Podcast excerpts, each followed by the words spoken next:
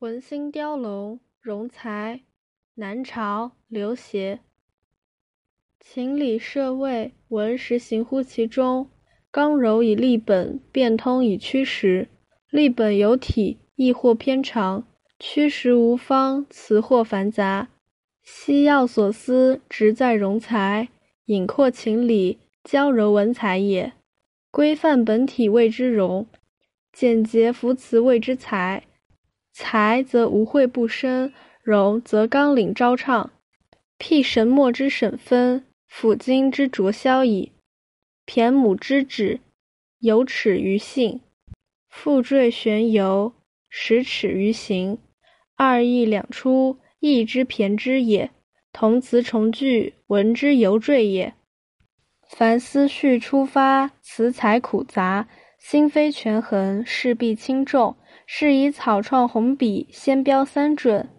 履端于始，则摄情以谓体；举正于中，则着事以取类；归于于中，则撮辞以举要。然后疏华不实，现替结文。神墨以外，美才既着，故能首尾圆合，条贯统序。若数不宿定，而违心逐辞，异端从至，骈坠必多。故三准既定，次讨字句。句可有消，足见其书；字不得减，乃知其密。经论要语，即略之体；由心撺句，即繁之体。谓繁与略，随分所好。引而生之，则两句夫为一章；约以贯之，则一章删成两句。思善者善夫，才衡者善删。善删者自去而易留，善夫者辞疏而易显。自删而易缺，则短乏而复合；辞夫而言重，则无秽而非善。昔谢艾、王绩西河文士，张俊以为艾繁而不可删，纪略而不可易。若二子者，可谓练容才而小繁略矣。至如是衡才优，而坠辞尤繁；世龙撕裂，而雅好清醒。即云之论机，弃恨其多，而称清心相接，不以为病，盖崇有余耳。夫美景至一，修短有度，虽完其彩，不备领袖。巧尤难繁，况在乎拙。而文赋以为真护物简，庸音足取，其实非不见，乃勤苦删繁也。夫百节成体，共资容位。万趣汇文，不离辞情。若情周而不繁，辞韵而不滥，非夫容才可以行之乎？赞曰：篇章互有，左右相看，辞如川流，意则泛滥，权衡损益，斟酌浓淡，删繁简晦，驰于复淡。译文：根据情感和道理来谋篇布局，将文采融会贯穿于其中。凭着气势的刚柔建立文章之本，变化文辞以适应情况的需要。确立文章的思想内容有一定的体制，但命意有时偏颇冗长，就超出限制。适应情况需要没有固定的方法，所以有时文辞显得繁芜杂乱。写作的关键所在，主要在于容注简裁，矫正情理的偏颇，修正文采的缺陷。将思想内容纳入一定的规范叫做容，减除虚实不实的言辞叫做才。才能够删除无用的词句，容能够使纲领明白畅通，就像对木料用墨线来审定分辨曲直，再用斧子来砍削。脚的大拇指和二指相连成一指，手上的大拇指旁又伸一指，是先天形成的多余。附身的多余的肉和悬在身上的小瘤是后天形成的多余。文章中同一个意思两次出现，就是意思上的骈之这一类多余；同一句话两次重复，则是文句上的赘游这一类的多余。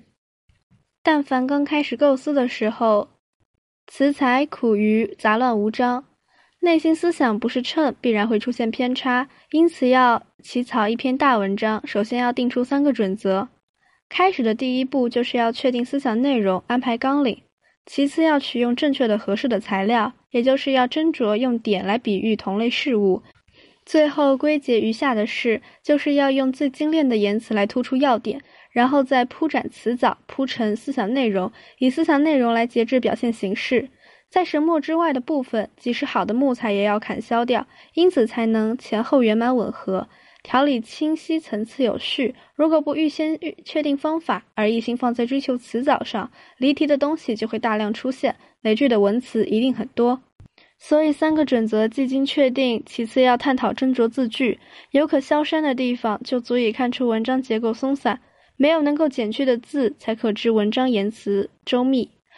论点精炼，语言扼要，是极简练的文体；游荡心思，穿凿文句，是极繁缛的文体。说起繁缛与简练，各随作者不同的秉性和爱好，把它进一步发挥，那么两句可以铺陈扩充为一章。把它压缩简化，那么一章也可删减成两句。文思丰富的人善于铺陈，文思严谨的人善于删减。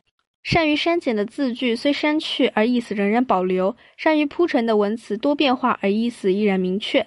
如果字句删减而造成意思不完整，那么是短缺而不是谨言；如果铺陈辞藻而造成语言重复，那么是无杂而不是丰富。从前的谢艾和王绩是西河地区的文人，张俊认为谢艾的文章繁复，却不可为之删减；王绩的文章简练，却不可为之增加。像他们二人可以说是擅长熔铸和剪裁的方法，懂得繁复和简练的道理了。至于像陆机才华卓越，但中式辞藻过于繁缛；陆云文思略差，但很喜欢清淡简洁。到了陆云评论陆机文章的时候，屡次说他文词繁多，但又说他文词清新，前后相接。虽然繁缛也不算毛病，大概是尊重兄弟的缘故吧。用美丽的锦缎来裁制衣裳，长短尺寸是一定的，虽然喜爱它的花纹，也不能将衣领和袖子加宽加大。即使文章工巧，也不应让它繁缛，何况是拙劣的呢？但文赋却认为真户一类不好的数目不必去看，平凡的音调能够补足乐曲。